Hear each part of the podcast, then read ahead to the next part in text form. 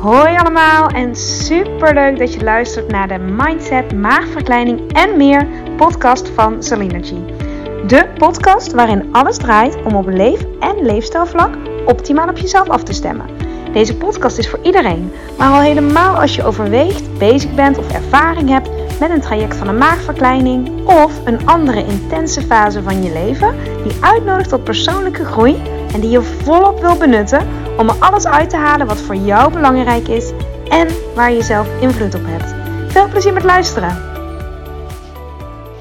Hoi en welkom bij aflevering nummer 116 van deze podcast. Een mindset, maagverkleining en meer, of Zlenergy zeg ik eigenlijk vaker, omdat het over zoveel meer gaat dan alleen de maagverkleining.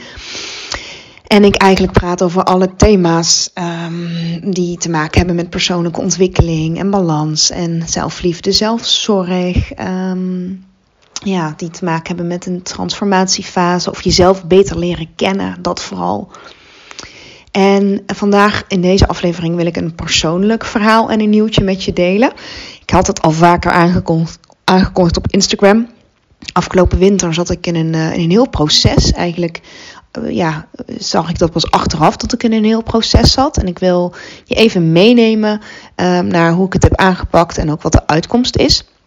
Um, dus eh, ja, omdat ik denk dat je hier veel aan kunt hebben. Nou, misschien ga ik het dadelijk een beetje van de hak op de tak, maar ik vertel het gewoon zo, um, ja, gewoon zoals het is. En zoals altijd, kijk maar even of jij hier iets aan hebt. En ja, misschien kun je dingen wat ja, toepassen op je eigen situatie. En inspireert het je of informeert het je. Daar doe ik het natuurlijk voor. even kijken, waar zal ik eens beginnen? Uh, ik weet nog dat ik in september uh, de podcast maakte over de schoonheid van een nieuw begin. En uh, zo voelde september ook. Nieuw begin, lekker fris, na de zomer. Ik had er heel veel zin in op een of andere manier in het nieuwe seizoen. En ik had ook zin in de herfst. En dat was ook fijn. En toen werd het november. En um, als je het leuk vindt, scroll maar eens even terug in mijn podcasten die ik rond november en december heb opgenomen. Die gaan die zijn best wel diep. Die gaan niet zozeer alleen over de, ja, de praktische kant of het bewegen en voeding en uh, ontspanning en dat soort dingen. Maar ik ben heel erg in de onderlaag gaan werken. En de onderlaag bedoel ik mee. Um, vaak zijn er uh, oppervlakkige dingen die je, ja, die je ziet bij iemand of kunt veranderen of beïnvloeden. Dus ik noem dat wel eens het topje van de ijsberg. Dat is wat we vaak zien en waar we het vaak heel, helemaal over hebben gaat ook vaak over afleiding of symptoombestrijding. Maar in de onderlaag zitten vaak de, ja, de, de, de dieper liggende thematiek, zeg maar. Hè? Dus bijvoorbeeld als je zegt, ja, ik vind het lastig om. Um, nou, een, mooie is, ik denk een heel concreet voorbeeld waar heel veel mensen zich in herkennen, is bijvoorbeeld als je s'avonds uh, op de bank ploft en je zegt, hé, nu heb ik even tijd voor mezelf. Nou, dan kun je gaan kijken hoe kan ik dan um, toch geen chips gaan eten. Stel je wil afvallen hè, of je wil gezonder leven. Uh, wat is dan een alternatief? Dus dat, daar heb ik veel um, podcastafleveringen over gemaakt. Maar in de onderlaag gaat het er eigenlijk over heel vaak. Hè, dat je dan gedurende de dag structureel heel veel aan het geven bent. Zodat je ja, dan vaak, en ik herken dat zelf natuurlijk ook heel erg, dat je het eind van de dag um, het gevoel hebt van nu is mijn tijd. Hè? Alsof je dan wat in moet halen. En heel vaak gaat het ook gepaard met, uh, met, met, ja, met, met lekkers of met ongezonde dingen. Um, dat is gewoon heel menselijk. Heel veel mensen hebben dit. Ik zelf ook. Um, maar als je in de onderlaag werkt, dan ga je veel meer kijken. Wat, wat gebeurt er dan gedurende de dag? En hoe, hè, hoe komt het dat je doet wat je doet en waar, waar heb je dan iets aan? Nou, ik leg het even in het heel kort uit. Het kan nog veel en vele, vele, vele malen dieper. Uh, moet je maar die podcastafleveringen teruglezen uh, of luisteren als je wil. Um, maar ik, ja, ik merkte zelf, en dat sloop erin, en daarom wil ik dit in deze aflevering met je bespreken. Dat de balans een beetje aan het zoeken raken was in mijn week en in mijn dag. En um, ik, waar merkte ik aan? Ik merkte dat ik sneller overprikkeld was daar is overigens ook een aflevering over gemaakt. Eerste hulp bij overprikkeling. in november volgens mij. Um, want ik heb me daar, ja, zo, zo, zit ik dan in elkaar. Als ik dat merk, dan um, ja, ga ik het onderzoeken bij mezelf. Ik ben HSP Academy gaan doen. Uh, waar heel veel ingegaan wordt op, prikkels en overprikkeling. Ik heb me daar heel erg in verdiept. Um, nou, nog meer ja, boeken, noem maar op. Maar vooral is gekeken ehm, ja, op zoek gegaan wat mij dan helderheid zal zou geven. Hè?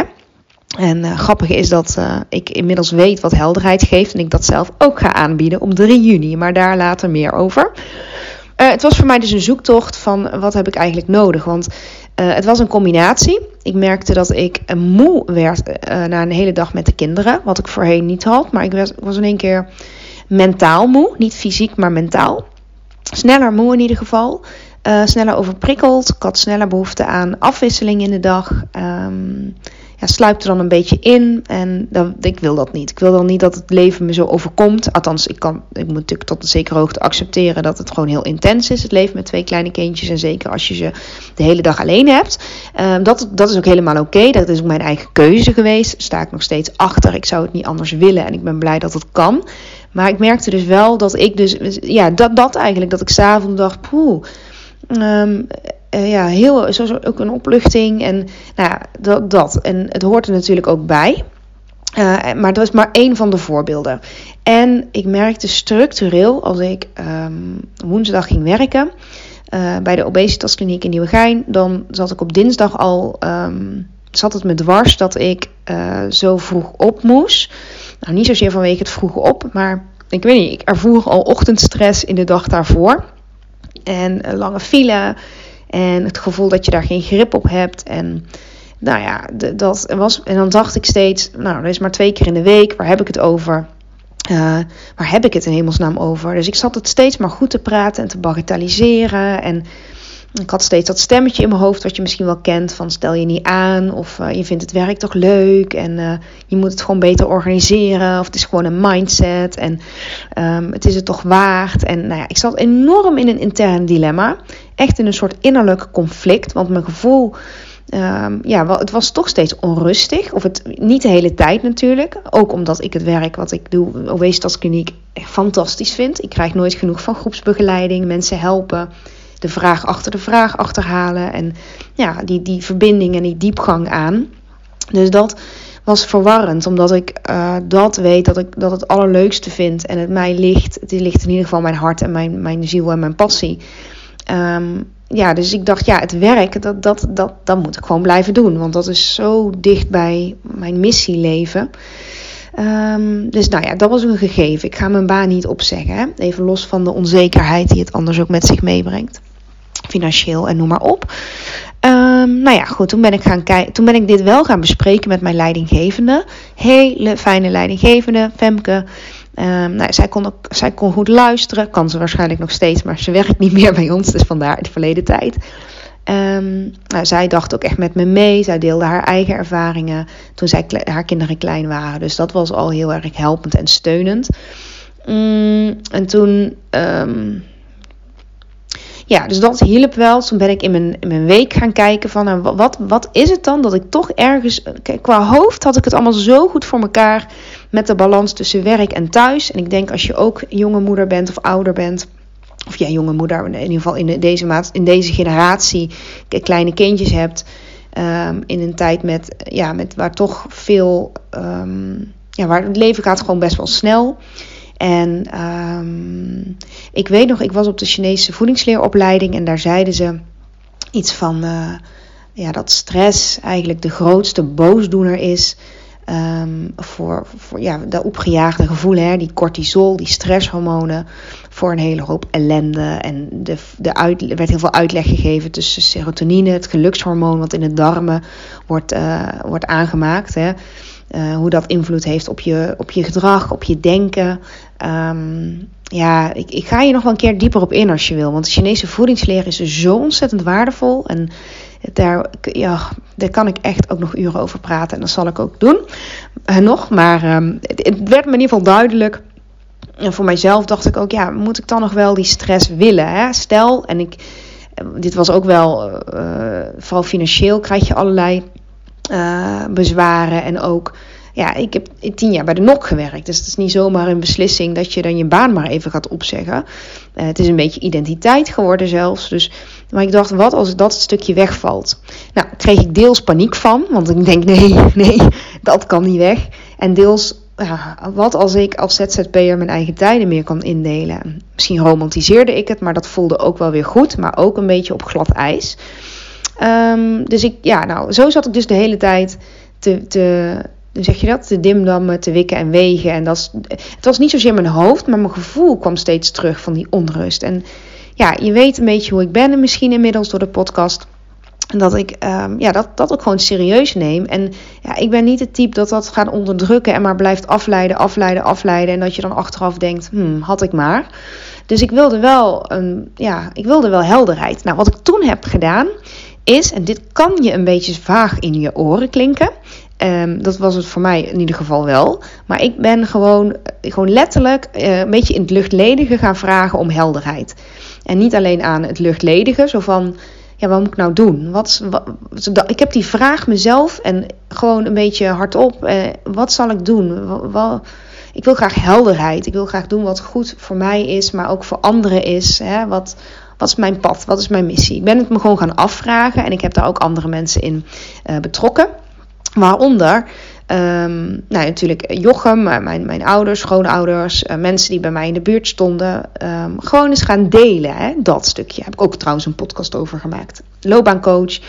Um, omdat ik niet zo goed de vinger op kon leggen wat het nou precies was, wat dat onrustige gevoel, dat, dat steeds weer terugkwam. Dus ik kon dat steeds wel handelen en afleiden, maar ook um, ja, ons, in ontspannen. En, um, maar het bleef toch, het, bleef iets aan mij trekken dat ik ergens een knoop moest doorhakken. En op een gegeven moment vond ik wel, um, ja, nou, op een gegeven moment werd dat dus, dat was rond de jaarwisseling. Ja, daar was ik eigenlijk heel relaxed. Mm, maar ik merkte dan, ja, het uitte zich ook in als ik dan naar het werk reed en ik stond in de file. Dat was voor mij echt de, uh, een trigger. Eh, soms moest ik echt huilen. dan kreeg ik echt een soort paniekaanval in de ochtend als ik de pap stond te maken. Um, het idee van ja, ik ben hier aan het jagen in de ochtend. Ik moet de hele tijd het gevoel dat je, dat je steeds achter de feiten aanloopt. Ja, eh, misschien is, vinden sommige mensen dit heel normaal. En dat kan ik me ook voorstellen in de huidige maatschappij. Maar voor mij, ik weet niet, was het toch een trigger. En wil, wilde ik, of wil ik in ieder geval onderzoeken of het ook anders kon. Um, wat ik toen gedaan heb, heb ik heb gewoon nog een um, Femke weg. Dus ik heb een bericht gestuurd naar onze nieuwe leidinggevende. En naar onze HR-afdeling op advies van mijn beste vriend Lorenzo. Die zei, ja, wat als je dit met HR gewoon eens bespreekt? Want zij hebben daar gewoon meer verstand van. En misschien is het mogelijk om een tijdje korter te werken of wat dan ook. Maar misschien willen ze meedenken. Nou, dat vond ik een supergoed idee. En de bedrijfsarts wilde ik ook um, raadplegen. En dat voelde ook relaxed, omdat ik daar geen Um, ik had daar geen doel achter. Zo van het moet zo gaan, of ik wil dit, of ik wil dat. En helemaal niet. Ik ging echt met de intentie. Um, ik gooi het open, ik neem ze in vertrouwen en ik neem ze even mee in mijn situatie. Um, en ja, nou ja, dat. En even, ik heb ook wat gedetailleerder dan dat ik hier in de podcast doe. Um, want ik weet ook waar het vandaan komt dat, ik, mm, dat, dat die balans weg was. Dat heeft, dat heeft nog niet zozeer te maken met iets korte termijns, maar meer dat mijn afgelopen vier jaar gewoon als een soort achtbaan zijn geweest. Met, met trouwen, kinderen krijgen, uh, nou, noem maar op. En niet, niet niks, nou ja, gewoon fantastische grote gebeurtenissen. Hè? Ik ben geen slachtoffer, maar meer verklaring. Ja, uh, waarom uh, ik opnieuw de kaarten moest schudden. En dat, dat lukt me dan wel, maar omdat het ook over het werk ging. Um, en ik soms het gevoel had dat ik daar achter de feiten aanliep in de logistiek. Dus niet in de groepen zelf, de begeleiding en noem maar op. Maar vooral in de, ja, het, het, het er op tijd willen zijn, het goed willen doen, het hele werk helemaal afmaken, nou, noem maar op. En het thuis goed willen doen. Je herkent het misschien wel wilde ik gewoon advies van de bedrijfsarts. En nou, de HR reageerde super positief, mijn leidinggevende en de bedrijfsarts ook. Want ze zei, ja, normaal krijgen we mensen die zeg maar een paar stadia verder zijn dan jij, die al in een burn-out zitten. Of, al, of ja, al, ik voelde me niet dat ik op een burn-out af uh, ging hoor, maar um, ik voelde wel dat er iets, ja, ik wilde, ik wilde het wel serieus nemen. Dat eigenlijk. Um, ja, ken mezelf. Daarom kom ik denk ik ook niet in een burn-out. Ik durf dat misschien, ja, ik weet niet of ik dat zo kan zeggen, maar ik ben wel gewend om dat soort dingen serieus te nemen. En dat vind ik gewoon belangrijk. En daar hebben we het natuurlijk ook altijd over in de begeleiding. Dus um, practice what you preach. Wederom, hè. Wie ben ik anders om te zeggen van neem jezelf serieus als ik het zelf ook niet doe. Dus dat slaat nergens op. Dus ik, nou, ik ben dat gaan doen. Ik ben met de bedrijfsarts om de tafel gegaan. Ik had een adviesgesprek met haar. En dat was echt intens. Het heeft ook anderhalf uur geduurd. Ja, misschien iets korter. Uh, ze stelde gewoon hele goede vragen. Um, ze ging alle scenario's af. Hè. Wat als je niet zou werken? Wat als je meer zou werken? Dat soort dingen. Um, ja, ik, ik vond dat heel fijn. Ik voelde me echt gehoord. Er werd echt naar me geluisterd. En het was ook heerlijk om even zelf um, vragen te mogen beantwoorden. En met haar die blinde vlek uh, te, te, ontrafelen. Want ik zei, volgens mij heb ik een blinde vlek. Nou, toen zei zij onderhand, ja, of uh, onderhand, onder andere, ja, je, je, je, je wil zoveel. Moet je niet iets minder willen? En dan dacht ik, ja, maar hoezo? Er kwam mijn interne criticus van, ik, ik wil toch niet meer dan een gemiddelde mens. Ik wil een leuke moeder zijn, ik wil thuis zijn en ik wil werken en wat bijdragen aan de maatschappij. En de podcast vind ik belangrijk en lesgeven is ook iets wat ik niet, niet kun, kan doen. En uh, ik hou ook heel erg van mijn tijd alleen en nou, zo. Um, ja, wel heel verhelderend gesprek. Toen was ongeveer het nieuwe jaar. Toen heb ik ook echt voor mezelf wat afspraken gemaakt met mezelf. Bijvoorbeeld meer um, ja, de, de, de rustmomenten of de, momenten alleen. Om me dan niet schuldig te gaan voelen naar de kinderen. Maar om dat serieus te nemen en uh, dat ook in te plannen. Omdat ik dat op, in ieder geval op dit moment nodig had. Uh, en de stilte momenten. Uh, en dat deed me al heel erg goed wel grappig dat zij zei, ja, en elke dag wandelen. grappig, ik zeg, ik ben meestal degene die op beweegadviezen geeft. En toen gaf zij dat advies. En dacht ik, oh ja, oh ja, elke dag even wandelen alleen. Dat is heel goed. Om helderheid in je hoofd te krijgen.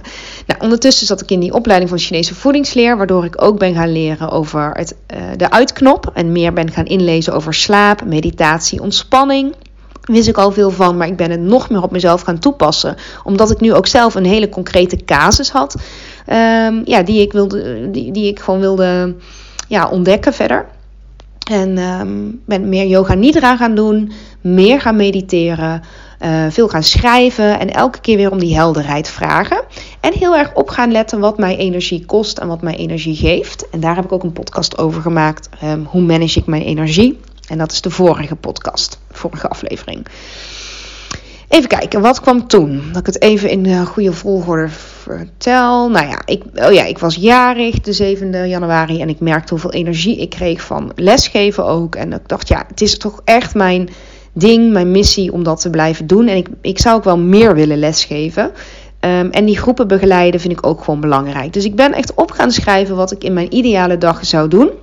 Ik had destijds ook een, een hele leuke workshop die ik gaf in de ochtend. En um, heel veel belang hecht ik ook aan rust rondom de kinderen. Dus dat ik niet hoef te jagen en te haasten en dat soort dingen. Maar dat ik echt de tijd heb. Nou, ik denk dat elke ouder dit herkent. Dus ik vroeg me af of dat met elkaar te combineren was allemaal. Um, dus toen dacht ik, ja, maar wat als ik als ik nou helemaal zou stoppen bij de obesitaskliniek, wat zou, hoe zou dat voelen? En even los van al die uh, hoofdbezwaren, hè? Die, die van oh, moet dat financieel en uh, ga je het missen, al die angstgedachten dus. Maar hoe voelt het eigenlijk als ik vrij uit droom? Nou, het voelde zeer onwennig, maar het voelde ook wel, ik voelde wel een kriebel. En dat had ik in december niet. Dat was voor mij een duidelijke nee. Maar zo in februari was dat ongeveer. Oh ja, in januari volgde ik zelf een hele leuke workshop van Liz Bosman. Daar heb ik het ook over in de vorige aflevering. Um, en dat was, dat was fijn omdat. Um, ja, ik zag haar die workshop geven. En toen ze dat doen was, achteraf had ik zoiets van: oh, lijkt me ook leuk. Zo tof wat ze doet, super inspirerend. Dus ik denk dat daar ook onbewust een zaadje mee is geplant. En dat ging dus meer leven. Die helderheid die kwam dus op mijn pad. En um, ja, ja, wat grappig, want die workshop had ik geboekt naar aanleiding weer van het gesprek met de bedrijfsarts. Om, meer, om ook, ja, weet niet, meer balans. Dus ah, zo volgden de dingen elkaar op. Um, dus ik had gevraagd om helderheid. En die helderheid, ja, die, die presenteerde zich ook steeds meer aan mij. Um, Even kijken. Nou, toen, ja, toen dacht ik, ja, stel dat ik zelf zo'n workshop. Lijkt me leuk om dat ooit te doen. En het lijkt me leuk om meer les te geven. En ik wilde heel graag de opleiding tot ademcoach of ademtherapeut gaan doen. Daar vertel ik ook later meer over. Dus ik ging dat allemaal eens opschrijven. En um, ik, haal, ik ging ook eens kijken, wat vind ik nou het allerleukst bij de obesitaskliniek. En podcasts trouwens ook superleuk natuurlijk. Maar vooral die groepsbegeleiding en die coaching. En het gevoel dat je mensen echt kunt helpen op heel veel vlakken. En bij de NOC ben ik bewegingsdeskundige, maar ik ben daarnaast nu inmiddels ook uh, afgestudeerd life coach. En ik ben nu ademcoach in opleiding. Ehm, ik heb positieve psychologie, NLP, ACT. Um, ik nog meer? Chinese voedingsleer, Westerse voedingsleer. Dus um, ik had het gevoel, ik kan mensen nog meer helpen op een breder niveau dan alleen maar. En nou, bij de obesitaskliniek geef ik natuurlijk ook helemaal mezelf en alles wat ik weet en kan. Maar dat, dat begon dus ook te kriebelen. Dus um, in feite had vandaag nog met een groep over: kom je vaak in actie als de pijn om te blijven waar je bent te groot is, of het verlangen voor iets anders ook te groot is. Dus of het verlangen moet groot zijn of de pijn. En dan komen wij mensen vaak in actie. En mijn, mijn pijn was er bijna niet, omdat ik dol ben op de obesitaskliniek en de groepen. Maar de pijn vanwege de file en de logistiek en dat, gevoel dan toch, ik weet niet, dat gejaagde gevoel of dat, ja, ik kan het moeilijk uitleggen, maar misschien snap je het wel. En dan het verlangen en die kriebel voor een nieuw hoofdstuk en weer als ZZP'er verder, dat, dat was ook wel heel groot. Nou, toen was het februari en toen uh, hoorde ik van iemand anders van ja, als jij wil opzeggen, dan moet je binnen twee maanden opzeggen. Of je hebt een opzegtermijn van twee maanden. Toen dacht ik, ja, dan moet, dan moet ik voor mezelf een deadline stellen. Want dan wil ik voor 1 maart opzeggen, als ik opzeg. Want dan werk ik precies 10 jaar voor de obesitaskliniek. Want op 1 mei 2013 ben ik daar begonnen, destijds in Eindhoven. Daarna Velp en toen Nieuwegein. Dus het was eind, ma of eind februari en toen dacht ik, ja, wat wordt het nou, het een of het ander? En toen realiseerde ik mij dit ik kan nog wel 10, 20, 30 jaar bij de obesitaskliniek werken, omdat ik het, dit raak ik nooit zat. Dit werk vind ik zo leuk. Um, en dat was een besef. Ja, als ik het nou niet doe, ga ik het over. Misschien doe ik het dan wel later, maar dat besef, ik zou hier nog zo lang kunnen werken, maakte gek genoeg misschien de beslissing makkelijk om nu de knoop door te hakken. En ik, met zoveel, ja, met die tien jaar ook met zoveel liefde en plezier en dankbaarheid naar de, deze organisatie, dit bedrijf kan kijken, naar alle mensen die ik heb mogen begeleiden. Um, de collega's, de teams, fantastisch, echt. Dus ik voelde zoveel dankbaarheid en liefde voor de NOK dat ik. Um, en, en echt het hoogtepunt, tien jaar jubileum. Het past ook wel bij mij. Um, het is ook een leuke symboliek, vind ik. En de cirkel is gewoon rond. Dus uh, ik heb het gedaan. trillende handen mijn ontslag ingediend. Heel, oh, als ik het nou weer zeg. Poeh. En um, ja, dat betekende dus dat ik hem in maart, uh, april en april nog uitwerk. En op dit moment dat ik hem opneem is het 12 april. Dat betekent dat ik. Uh, ik heb 26 april mijn laatste werkdag bij de NOK. En ik heb dus opgezegd. Ik blijf wel met heel veel liefde de podcast maken. En ik blijf in contact met de obesitaskliniek. En het lijkt me ook super leuk om als flexer te werken. Dus om in te vallen. Um, door het hele land. Um, want ja, als dat um, incidenteel is, is het anders dan structureel. Ik heb trouwens nog niet bijgezegd dat er voor mij ook eigenlijk een dag bij kwam in verband met ouderschapsverlof wat afliep. Dus dan zou ik sowieso maandag, dinsdag of donderdag nog een file dag erbij hebben. Dat gaf me ook echt stress. Um, maar voelt als flexer is het een ander verhaal. Dus wie weet dat ik als flexer nog uh, werk. Het lijkt me super, super, super leuk. De podcast blijf ik doen. Um, ja, dus dat allemaal um, maakt dat ik ja, nu met een heel goed gevoel kan uh, stoppen daar. En dus dat ook ga doen. Um, nou, ik ga hem even afronden, want het wordt nu wel een heel erg lang verhaal inmiddels. En um, je hebt de bottom line, heb je wel. Nou, het geeft mij heel veel opluchting. Um, dubbel gevoel ook, maar ik heb enorm veel zin in de toekomst. Want mocht je het leuk vinden, ik heb nu een website en dat heet www.zerlinergy.nl. Waarop je dan kan zien wat ik ga doen, hoe ik verder ga, um, wat mijn plannen een beetje zijn. En uh, nou ja, als je nog tips en inspiratie hebt, laat me weten. Of, um, ja, want ik, alles kan nog, maar dan weet je in ieder geval waar ik naartoe ga. www.slinergy.nl Ik zal het ook even in de podcast. Hij stopte even, want ik kreeg een telefoongesprek. Um, ja, dat is eigenlijk in het kort, of eigenlijk in de 20 minuten, het hele verhaal. Ik. Jochem komt ondertussen thuis. ik ben even uit mijn concentratie. Maar dan heb ik dit met je gedeeld. En dan maak ik nog een deel 2 hierover. Dankjewel weer voor het luisteren. En ik hoop dat je er voor jezelf ook inspiratie of informatie hebt uitgehaald waar je iets aan hebt. En um, ja, nou ja, superleuk om in contact te blijven sowieso. En uh, ik maak hier nog een uh, vervolgaflevering op. Doei doei! Dankjewel voor het luisteren van deze aflevering. Mocht je hem interessant hebben gevonden, vind ik het super leuk als je hem deelt met andere mensen die ook iets aan deze boodschap kunnen hebben. En of je misschien een review wil achterlaten. Want hoe meer reviews, hoe beter de podcast gevonden wordt en hoe meer mensen ik kan bereiken met deze boodschap. Hele fijne dag. Tot